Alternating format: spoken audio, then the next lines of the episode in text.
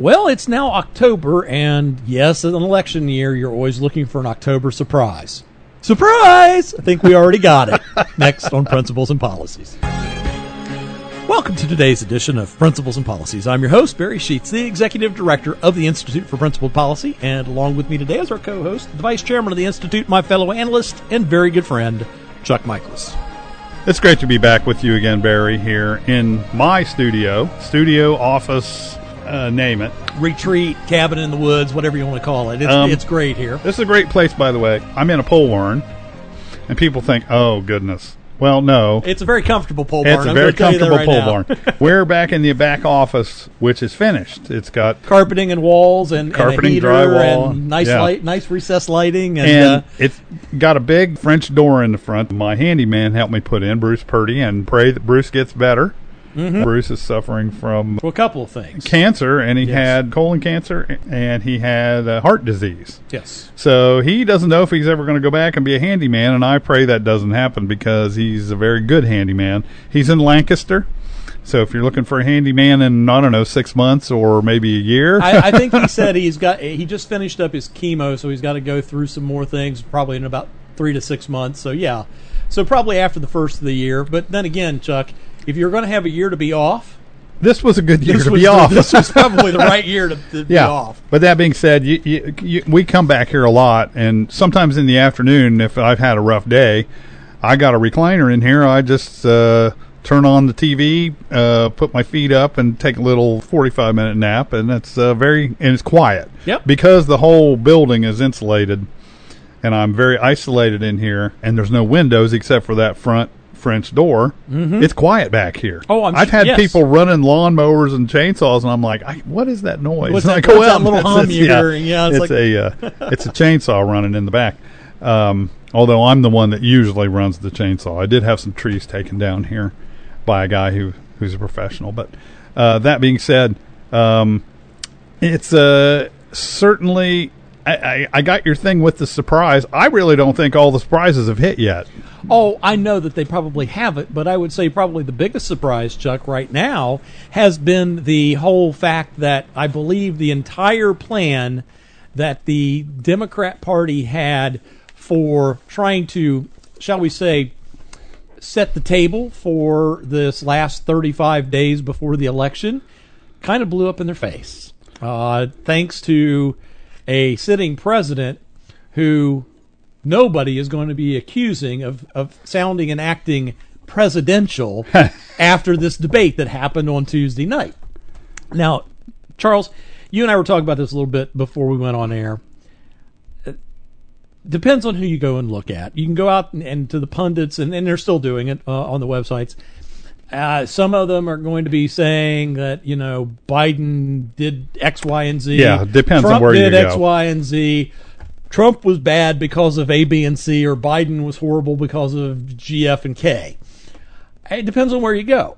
But ultimately, Chuck, I think the big thing was it was obvious to pretty much everyone in the room and who watched it on TV, who live streamed it, who did whatever they needed to do with it, that first of all, Trump didn't take the bait of acting presidential.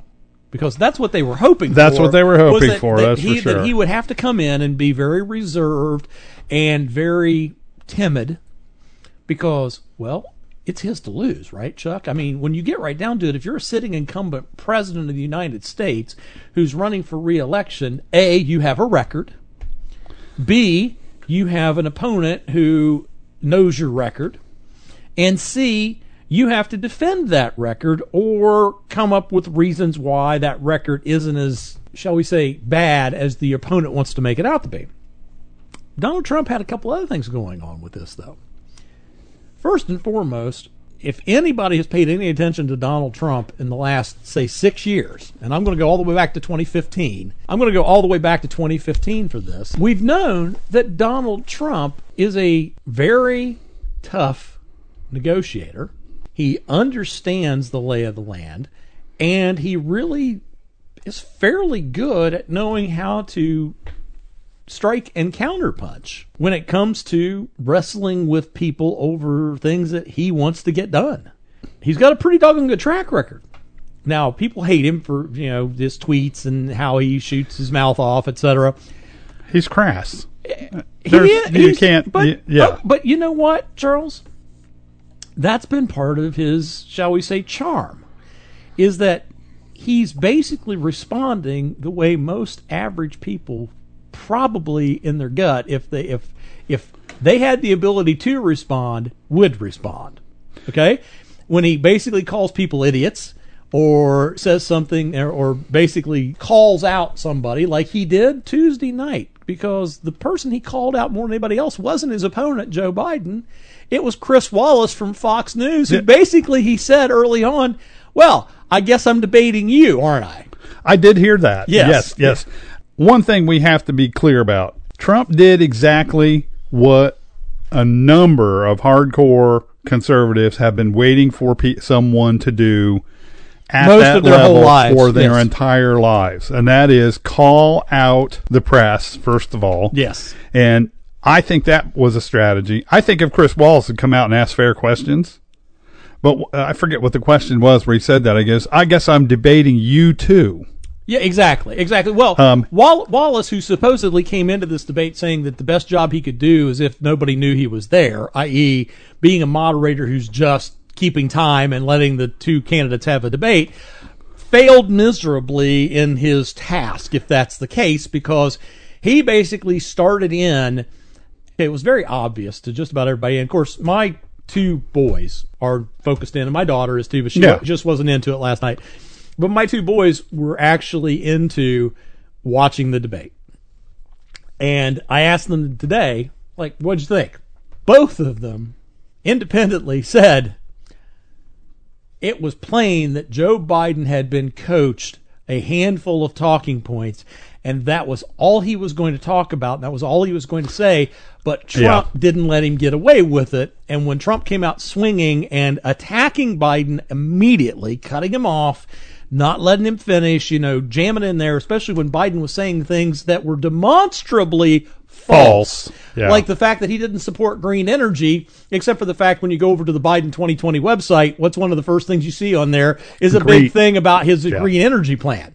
So the moderator though wasn't calling him out on any of this stuff. He was saying things that were demonstrably documented, sometimes with video, that he was completely lying about. Yeah. And the moderator just let him go ahead and do it. And if Donald Trump hadn't called him out on it and cried out BS a lot, people would get an entirely different view of, of Joe Biden. Now, the one thing that I think some people did get a clear understanding of Joe Biden on, and I think, honestly, my gut on it is, Chuck, the key reason why Donald Trump decided not to become quote unquote presidential in the debate, but to become pugilistic, was that he knew if he could get Biden off talking points, he could get Joe to show the real Joe Biden. Which he did. And but he did especially for one reason alone. There were at least five times during that debate last night where Joe Biden threw Bernie Sanders under the bus. Yes. And if you're going to destroy the Democrat coalition in order to keep them at each other's throats and thus make sure they can't coordinate to, to throw or win an election, Donald Trump knew exactly which which pressure point to hit. Absolutely knew exactly where to take the attack and did it. And Biden, he denied his green energy plan. He denied anything to do with his uh, not supporting law enforcement. Everything that the Bernie coalition Is demanding. demanded out of Biden that he promised them in order to basically mend fences and to say that he was going to put in his plan, he basically either ignored, denied, abrogated, or out and out jettisoned during the debate last night. Well, okay, to show you how successful that, that strategy was, everybody on the far left is demanding that the rest of the debates be canceled. Now, what are they citing? Uh, Donald Trump was mean, and Joe wasn't. I was going to say I, I, I saw some of that. Um, Shut up, clown. yeah, calling him Uh, calling him a clown at least a couple times, telling him to shut up all the time. But you know, okay, all right. So Did Donald Trump strike first? Yeah. Did Joe Biden hit back? Yeah. Is that a reason to cancel the future debates? Heck no. No. Okay, let, folks, let's just be quite honest with it. They're not at Oxford doing formal debating That- back and forth where they where they're all wearing their, their best pressed and their and their That's where I wanted to go. Because the fact is that calling this a debate is a joke. these are not debates. And calling Chris Wallace a moderator, he was a host. He was a host, and he right. was This- a partisan entertainment. host. This was entertainment. This was not a debate. A debate is where you take a question, you have for and against, Exactly. and one side argues the for, one side argues the against. Usually it's point, counterpoint, rebuttal. Exactly. And the fact is, at the end of the debate, especially when you do like an Oxford debate, you tell who won by which door you exit from. Exactly. You exit into the pub in the back, but you pick the door you're going to go through based on who you thought won the debate. And the more the, the, the larger number of people going through that door, that's the person. who That's wins the person who won the debate. Now, the fact is that they don't need to go into the pub in the back. And Maybe they do. don't- maybe they do after watching that last night. Maybe everybody just needs to have a and sort of chill out. But the fact is that it's not a debate when one of the debate teams is also uh, debating the moderator or again the host because that's exactly what happened last night. That sequence where Trump was asked to, hey, well, are you going to denounce all the violence from the militias and uh, White know, supremacists, yeah. and, and uh, like the Proud Boys and yada yada yada? And I'm like, where is it? They're not out burning down buildings. They're not out setting up tents and defecating But- in but- uh, planters in front of government buildings. But that's a problem, Chuck, because it means that either the Democratic Party, the Biden campaign, or Fox News and Chris Wallace, or the Debate Council, which is a bunch of leftist media basically setting the terms Right. for the debate, didn't bother to do any fact checking. Are you going to now? Let me think. He just issued an executive order in the last few months declaring the KKK a terrorist organization. Exactly. Uh, okay. He also declared Antifa to be a terrorist organization and BLM, but you know what? They they don't like Well- that. So Well, according to Joe Biden, uh, Antifa isn't a group; it's an idea. yeah. and, well, and I- what did Trump I- say to that? He well, said a don't burn down baseball a baseball bat to the head is not an idea. It's not. It is not an idea. Okay. The movement was an idea. How you Well, acted. Okay. Marx, it always is, yeah. Marxism is an idea, Chuck. But we've had hundreds of millions of people who have died because of that idea. Because it's how you carry out ideas that matter. I can have all the ideas in my head I want to have. Depends on how I carry them out. Now, if I have an idea that I'm God, then I'm probably going to carry him out by getting rid of inferior people. That's what a psychopath does. Okay, let, let's let's talk. Okay, because he cited uh, FBI Director Wray Okay. and and your own FBI director.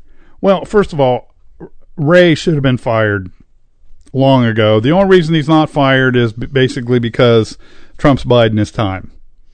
Because Wray should have been fired. Uh, but in any case, the fact that Antifa doesn't have a board of directors and a president or a, you know comrade in chief or Right. what whatever in some office someplace calling the shots over a national organization that's not the way those organizations work folks if you've ever heard of the uh, uh, the resistance in France they didn't have a central organization no they did not. they were set up and, and in the communist party in uh, uh, while they were doing violence in the 20s and 30s here under Stalinist direction, uh, yeah, their instructions were coming from Moscow, but they weren't set up in a in a hierarchy. They were set up in cells. Right. In decentralized cells. And Seattle's a cell.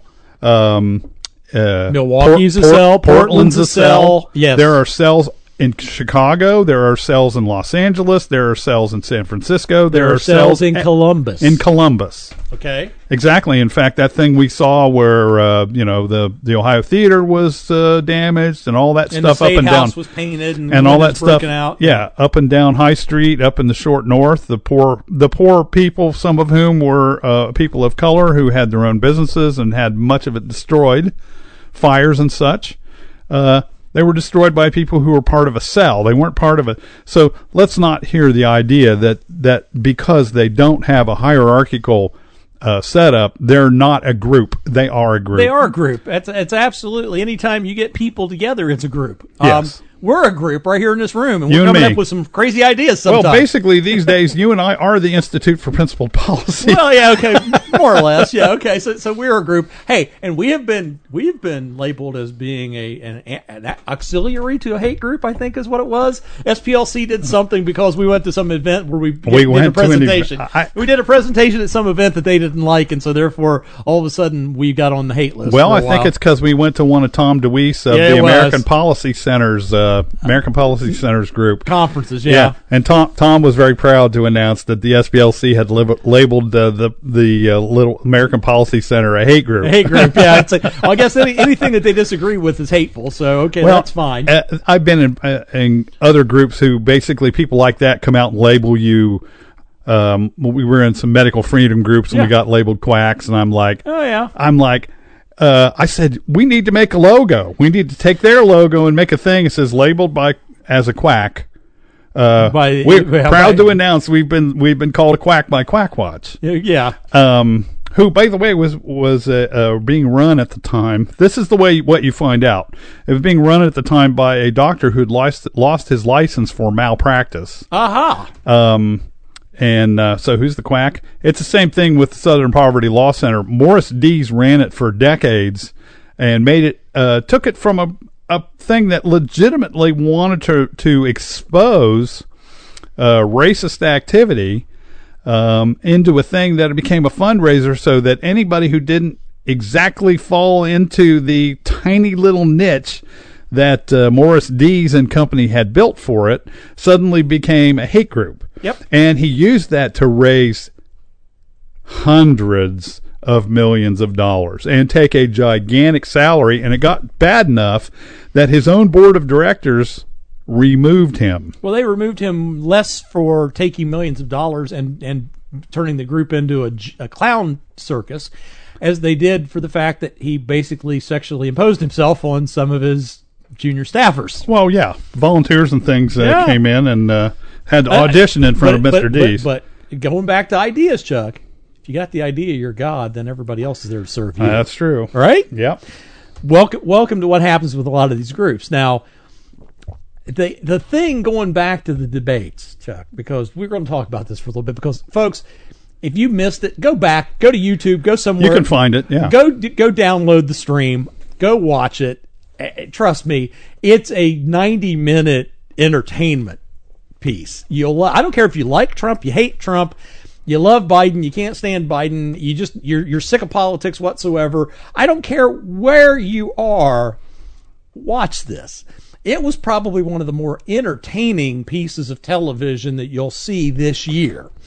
Um, and it wasn't supposed to be because, again, the leftist media, and yes, I'm including Fox News as leftist media, when you've got Karl Rove, Donna Brazile, um, Paul Ryan, and a number of other leftists as part of your advisory team and your board and your analysts, you're not a conservative news outlet. Okay, let's just not kid ourselves. Well, you're not even a balanced news outlet. You're not even balanced. Where- okay, I, I don't mind if you if you uh, have that kind of a board uh, uh, of an Yeah. advisory panel if you have someone to counter on the right, which that Karl Rove cannot be. They they claim that Karl Rove is a conservative. He's never been a He's conservative. never been a conservative. That's Well, all you got to do is look Karl- at the George Rove- W. Bush Karl Rove presidency. is a George W. Bush conservative, and a lot of conservatives are realizing now that you're seeing a true conservative in office with Yes. Donald Trump, how much of a liberal George W. Bush really was, and how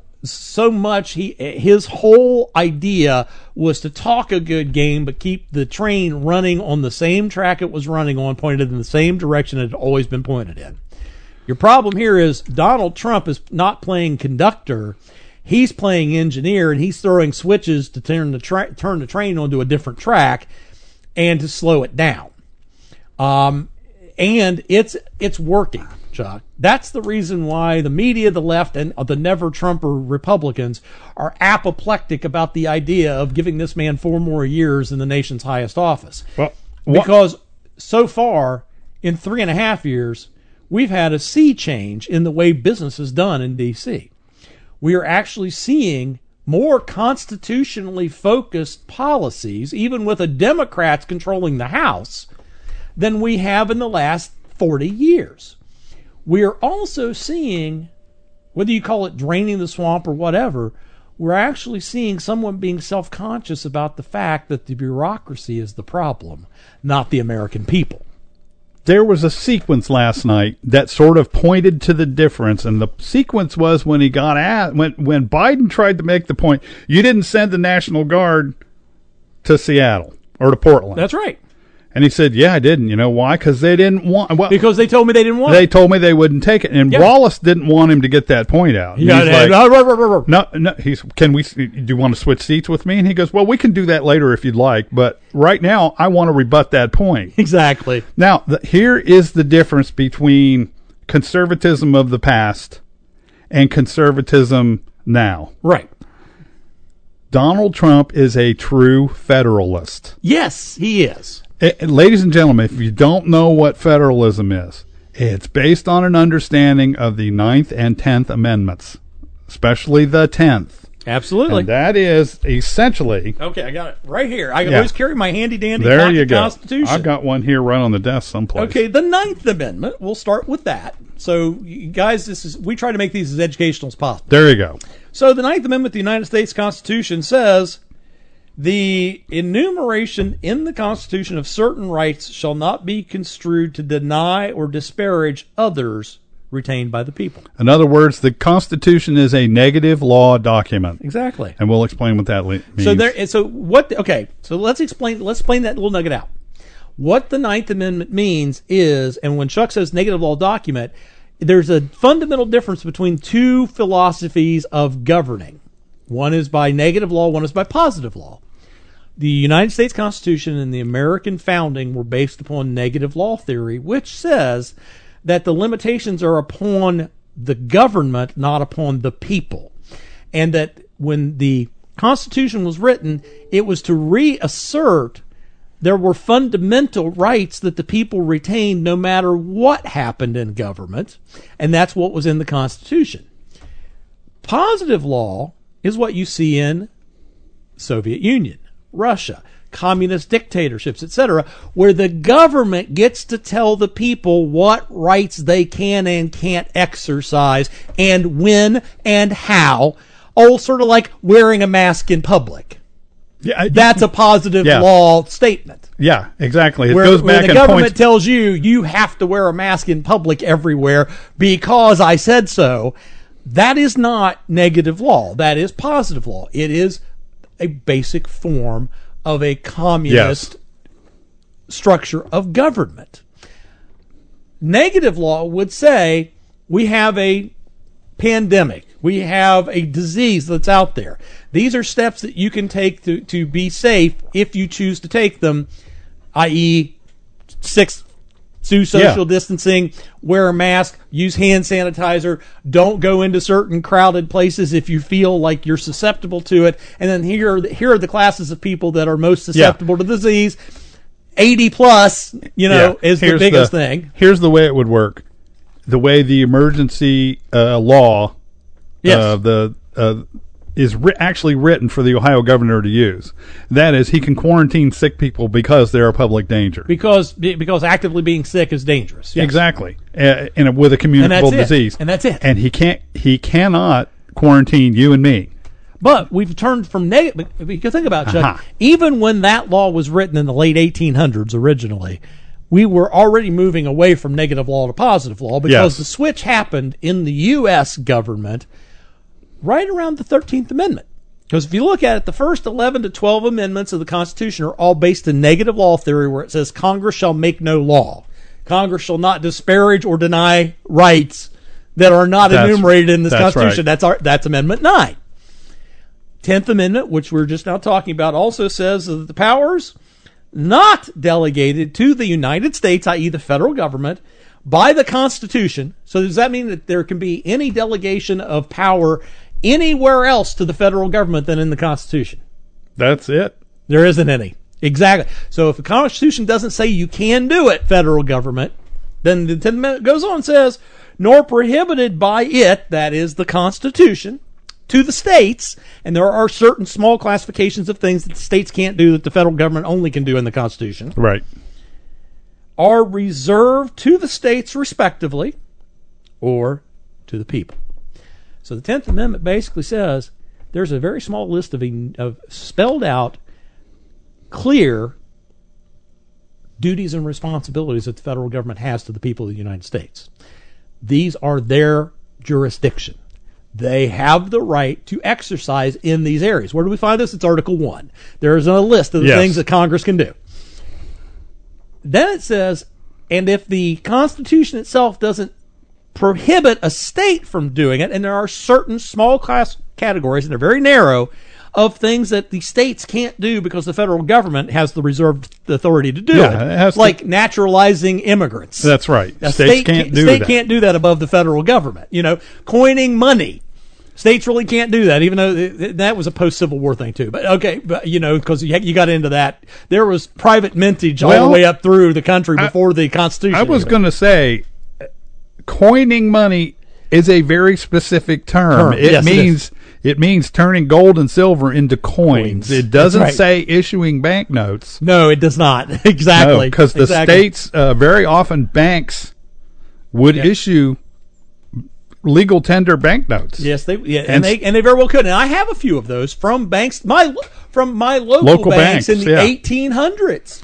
Because I've got a co- I've got a coin dealer in, in my backyard who's a buddy of mine, and he gets his stuff all the time from various local banks where they actually issued banknotes on the bank Yeah. of such and such, Bank of Gallipolis for me, or like the Bank Yeah. of Huntington or the It- Bank of uh, you know Schenectady, New York, Yeah, or not- whatever it might be. Not to go too far afield, but the reason that banks failed very often is they would overissue banknotes more than their gold reserve. exactly. People so would they come go to in- fractional reserve and they, People they killed them. People would come in and demand. You know, there would be a panic, and people would come in and demand their gold. Well, they've got they've got a hundred thousand dollars worth of gold in reserve, but they got three hundred thousand dollars worth of notes out. So they're Oops. so they're they're they're behind the the eight ball. Okay. Yeah. So so as you see, negative law basically in the Ninth and the Tenth Amendment help spell that out. Unless it specifically granted authority to a governmental entity, i.e., the United States, that's that means That's the right. federal government, or to the states, which means the state governments, who has authority in this country under negative law? The people of the United States.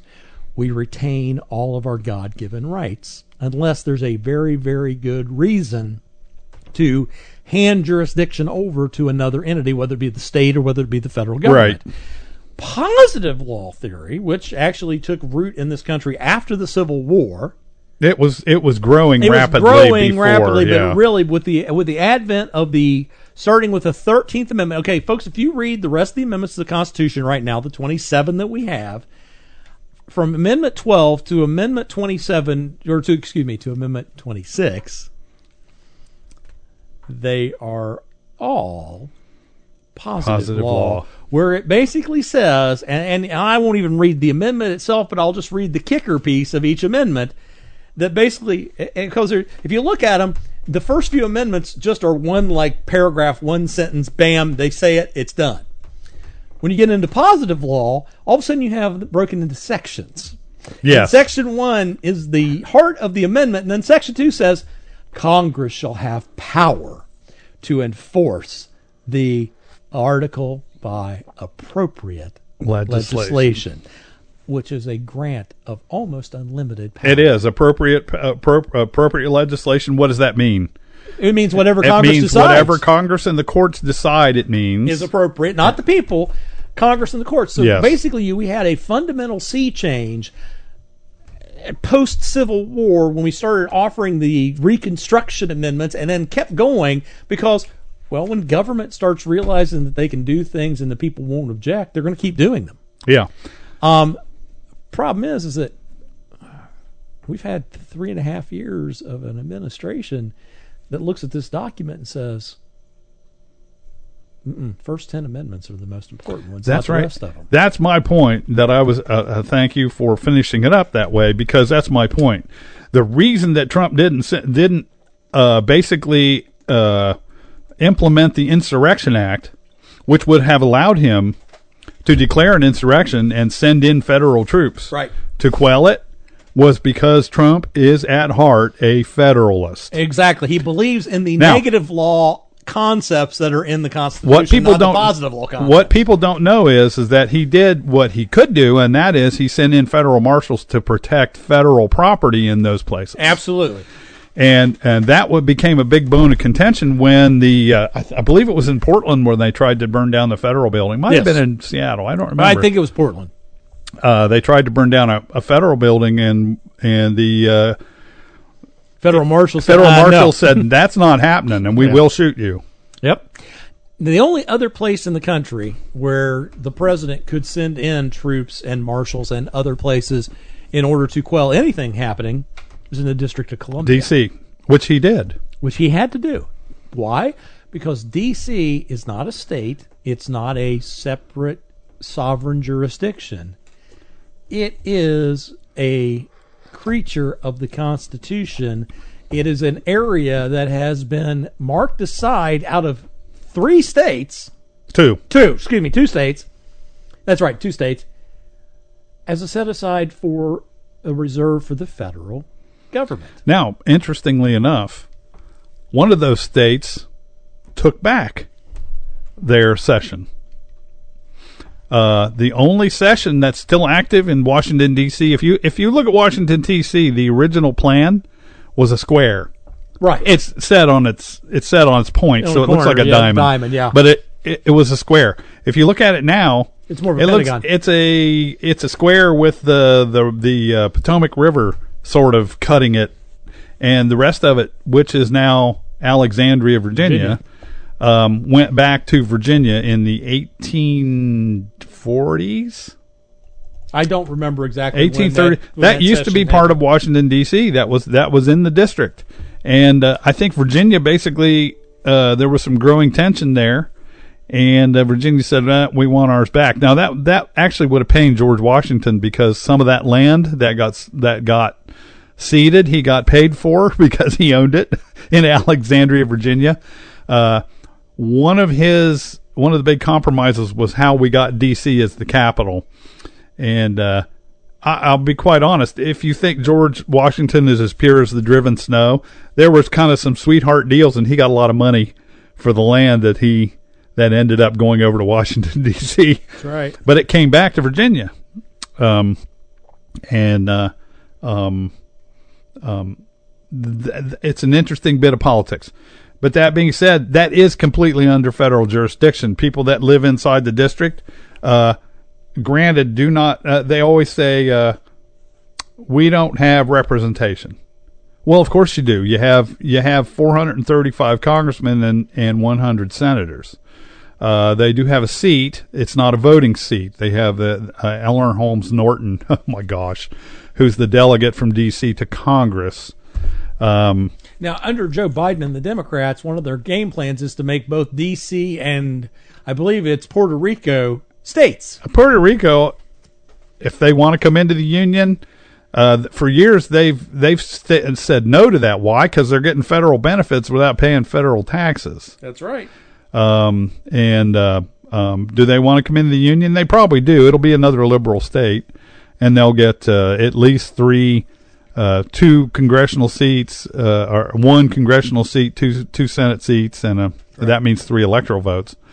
Um, but the fact is that I, the the the compromise for the presidential election thing, because DC now has its own electors, that ought to be wiped out. I forget what amendment that is, twenty fourth or twenty fifth. I think it's 24, if I remember. Um, but DC now has three electoral votes. that shouldn't be. The fact is that DC's uh, presidential votes should be counted as part of Maryland, as if they had a congressional seat.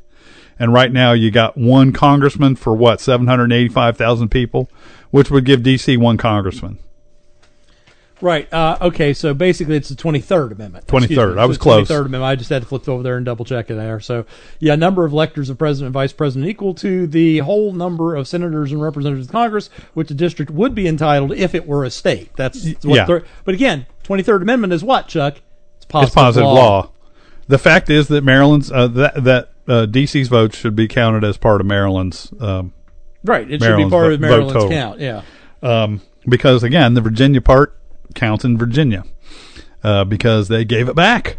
That's right. Um, so that being said, but Trump is a true federalist. he he wants the states to fix these problems on their own with as much help as they ask him for within the bounds of the Constitution. And the fact is that Portland, uh, Chicago, Seattle, Los Angeles, um, none of these places asked for federal help. Now, I think Kenosha did. Yes, it did. Now, uh, what they didn't do, the first thing I said when, when this started going on in Kenosha is I'm like, gee, would Scott Walker have let this go on without intervening? Good question. I don't think so. Probably not. They threw Scott Walker out because, for the same reason they threw Matt Bevin out in Kentucky, which is suffering from the same problem. They've got a communist mayor in Louisville Uh huh. uh, who, by the way, has is ending his own political career. He he he is not going to stand for election again. And uh, they have a governor who is an extreme leftist, and they tossed out Matt Bevin in Kentucky. Why? Not because they disagreed with his attempts to dismantle um, go- uh, over government control. They they threw him out because he opposed Teachers' teachers, unions. unions. Yeah. He touched the third rail.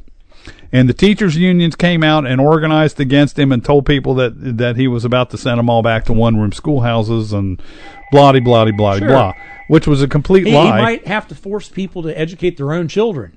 Yeah, which by the way, it's good to see that a lot of this nonsense, people are starting to get wakened up about this, and there are also a lot of teachers who are getting wakened up Are, about are it. Are you saying that these people are woke now, Chuck? they're no, they're awake. They're not. They're woke. awake. They're not woke. That's right. Thank you. They're awake. They are conscious, not woke, which is a form of unconsciousness. But what I'm saying is, all of a sudden, the interest is back on for homeschooling. Absolutely. Because, because people are finding out it's not as tough as I thought. It really isn't. No. Folks, I mean Those mean, of us I- who did it, Okay, first of all, if you think that you have to provide the exact same model that the public system is providing, give it up. That's not homeschooling. That's parroting the public schools. Homeschooling is every day you make sure your children gain a little bit more knowledge and a little bit more understanding and a little bit more talent in order to face the world that they're going to be facing when they are an adult. Because up until the time they're adult, you're supposed to be there to protect them.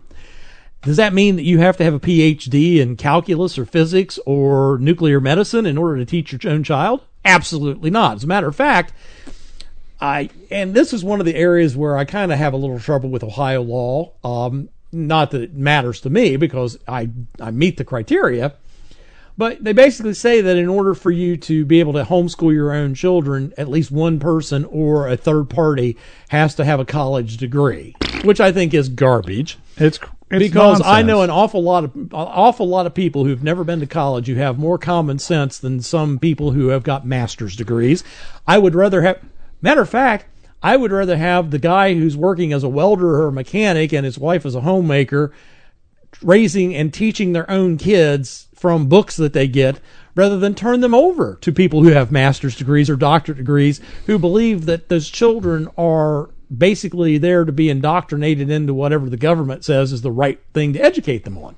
Hey, listen, there are people that are journeymen and masters in a trade that are every bit as smart as the quote unquote smart guys who went to college and got degrees, MBAs. Okay, well, Give I'll me a t- break. I- I'll tell you what. If if things do go to heck in a handbasket, and we end up in a situation where you've got martial law, or we've got a civil war, whatever that some of the people are decrying might happen in the near future, because well, the left wants to push that meme to scare everybody. I'm going to go looking for the guys who are the auto mechanics, who are the welders, who are the the guys who are digging ditches, the contractors. I want the guys who know what to do without an electronic device in front of them, Yeah. or are not sitting there just spouting philosophy all the time, but are actually doing something because those are the people who are going to be best prepared to handle things when things go. Let's just let's say we have an EMP, a sunspot, whatever it might be, Yeah. uh, tornado, you know, a tidal wave, tornado. Do are we going to need engineers to build things? Sure, why not? But are we going to need people with master's degrees in fine art or in uh, um, educational pedagogy? No, No. not really. I don't believe they would be considered essential employees. Uh, uh, you know, we had a test run on this already about. We know now who government considers to be essential. Abortionists. Yep, abortionists and and everybody else who frankly has big big deep pockets in order to pay the politicians uh, campaign funds so that they can be deemed essential. Who's not essential? Everybody else. Yeah, yeah, basically. Well, Chuck, be honest with you, if you really want to flip that on its ear and go 180 degrees, that really kind of probably shows you who really is essential and who isn't. Well, here Okay? here to show you my my uh, sort of local localism rather than federalism.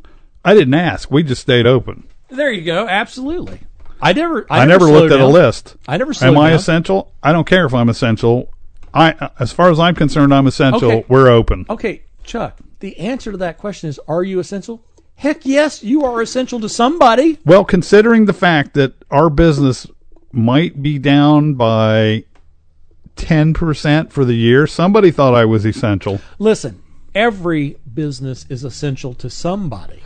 Whether it's the employees who work there and who draw a paycheck to provide food and shelter for their families, whether it's the owners who are trying to be successful and create a legacy and provide for their own families, or whether it's the people who count on the product or the service that those companies and individuals are providing in order to be able to make sure that they are able to conduct their life in the manner in which they see fit and is essential to them thriving and surviving. That's the problem with a planned economy, Chuck. That's the problem with socialism. That's the problem with the Bernie bros and the Joe Biden, Kamala Harris game plan for the rest of this country. You mean for the Harris Harris administration? Biden, the Harris Biden administration. What- Yeah, exactly. That's the key problem. And that's the reason why the central planner types, that's the never Trumper Republicans who are establishment flunkies, cannot stand what Trump is doing because you're right. He's not just a federalist, Chuck. He's a localist too. yes, uh, that's exactly right. He's a localist too because what is he trying to do? I'm going to even the playing field. I'm going to get try to get rid of illegal immigration. I'm going to get try to get rid of this all this stuff that's called that's putting outside pressure. I'm reducing regulation on business. I am trying to get the dollar strengthened so that we have a better trade deals and I'm renegotiating trade deals with everybody. I am creating stability and peace in the Middle East. Oh my God. Trump just got nominated for his third, Third. Nobel Prize. Now- by the way, folks, none of which he'll win because of the Nobel not. Committee is a bunch of socialist Well, leftists. He knows that because he said something. It'd be nice if I'd go if I if if I could win, which I won't do if unless they hand it out fairly, which yeah, they exactly. If they don't, if they hand it out fairly, won't. he'd win well, all three Biden, of them. Biden got nominated too, but it uh, for being now get this. This is the for being a calming influence on American politics. this is the same guy who on Tuesday night was Yes. calling the president of the United States a clown. Well, it was it was a British politician who uh, uh, uh, on the on the la- from Labor.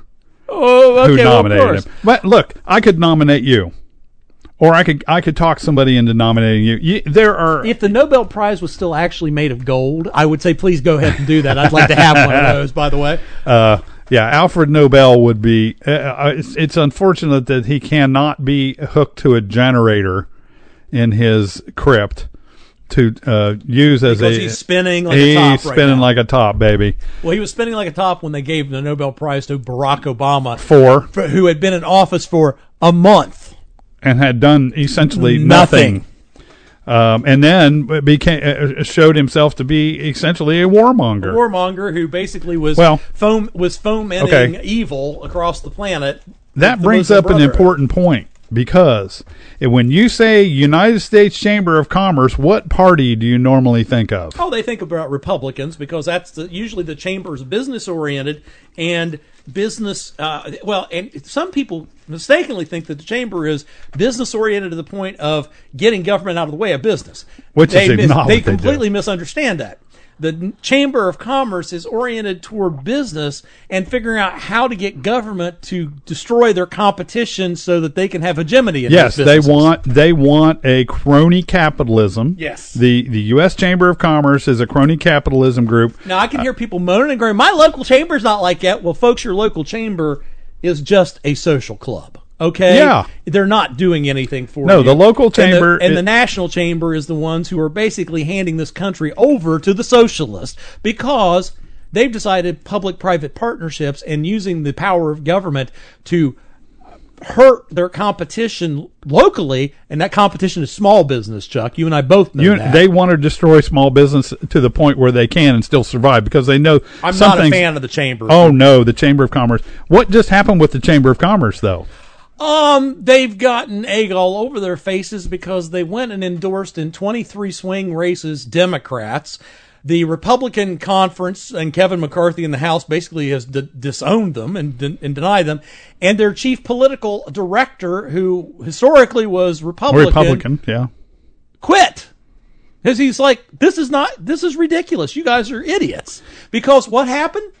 One of their 23 endorsed candidates just introduced an amendment on a bill that they're opposing. really? I mean, uh, folks. Think, Yeah, this- okay. They're almost as bad as a high right to life. Okay, Who, but- are, who are who are endorsing Yes. candidates who vote against uh, pro-life bills? think about this. Why why did the chamber come out against Trump?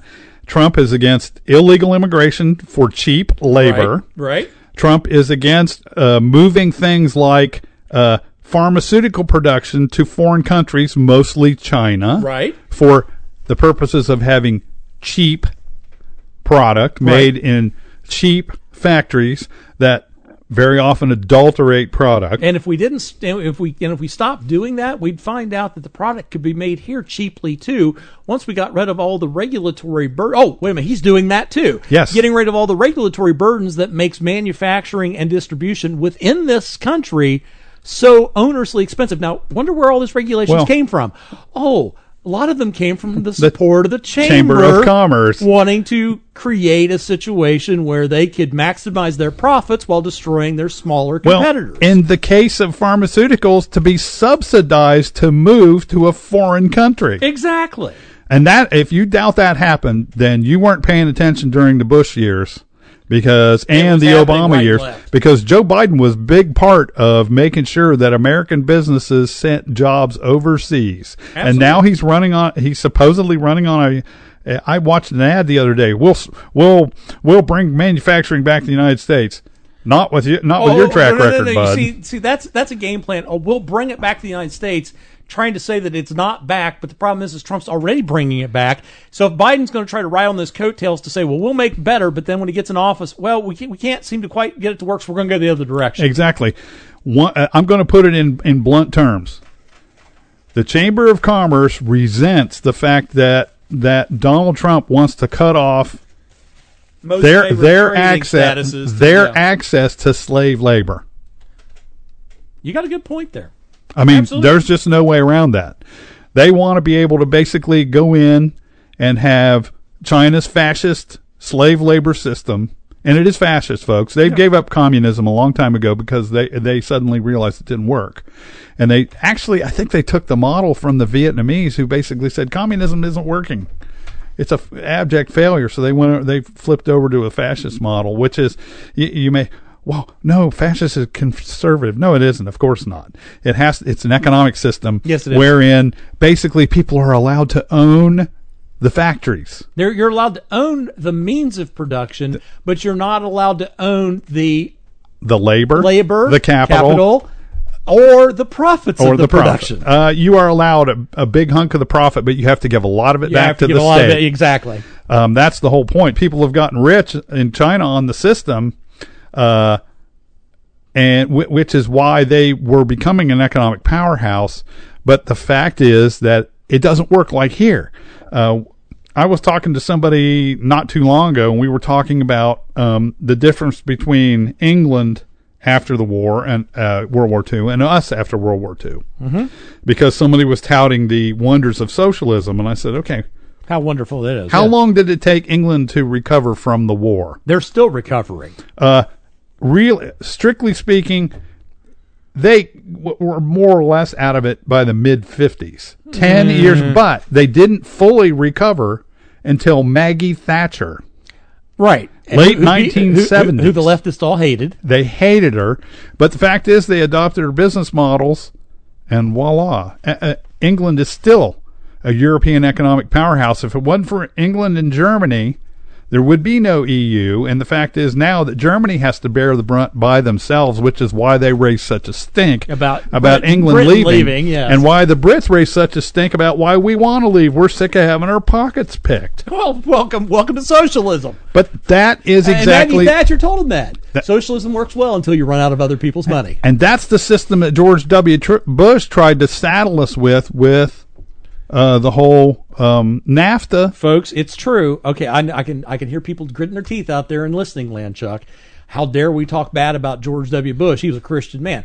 Okay, folks, I don't care about he, he wasn't exercising his faith in in his politics. Okay, what he was exercising was his slavish devotion to the establishment socialism that we've all basically set in the pot and let them warm us up to.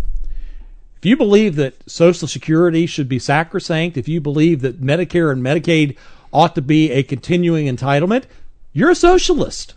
Because those are socialist plans. Now you're going to hate me for saying this, but by golly, somebody's got to say it Yeah. and start saying it loud that we need, if we're going to actually act like we are a constitutional republican form of government that is a free country, then we're going to have to start letting go of the trappings of the socialist chains that we've got around us right now.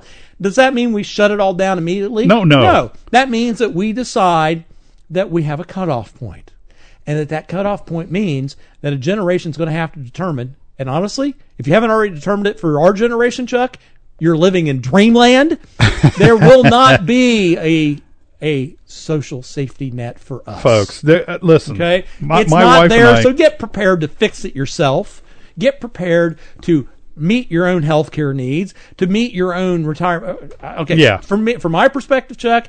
Anytime I hear somebody talking who Retirement says isn't Christian talking about retirement, I want to like I want to like throw up because there is no such thing in the scriptures. No. You- retirement is not a concept that is biblical. It is a concept that is socialist.